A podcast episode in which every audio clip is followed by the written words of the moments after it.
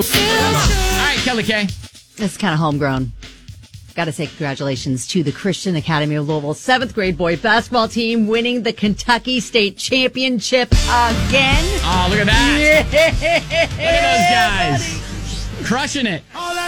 Pretty amazing coaches Chris Burke, Gabe Graham, Adam Klein. They poured into these kids, not only teaching them, you know, the game of basketball, but incorporating scripture and teaching them to be good humans and how to conduct themselves on and off the court.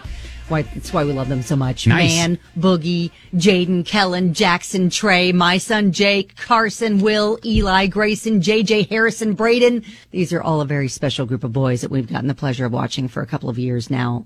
Out of 64 teams, by the way, they battled through six games this hmm. weekend to bring home the trophy. Second year in a row. They won it last year in sixth grade too. And apparently only three teams have ever won back to back state titles. Would you look at that? Look at that. Look at that. Ow. Bringing it home for the win. Super proud of these boys. Were there So- any moments where you were like, "Oh, they're not going to do it. They're not." They, Oh well, they're not going to do it." there was the first game yesterday. Started off kind of kind of dicey. We hmm. were a little. The blood was pumping early. Okay. Yeah, and then they really second game they they kind of it was all right. We were good with that, and then third game, the final game was pretty intense hmm. against Knox County, but they pulled it out. These kids are fighters. They are awesome. So State just champs. so proud of Jake and all of his buddies. Good deal. That is awesome. Yep, yep. state champs. You're a proud mama.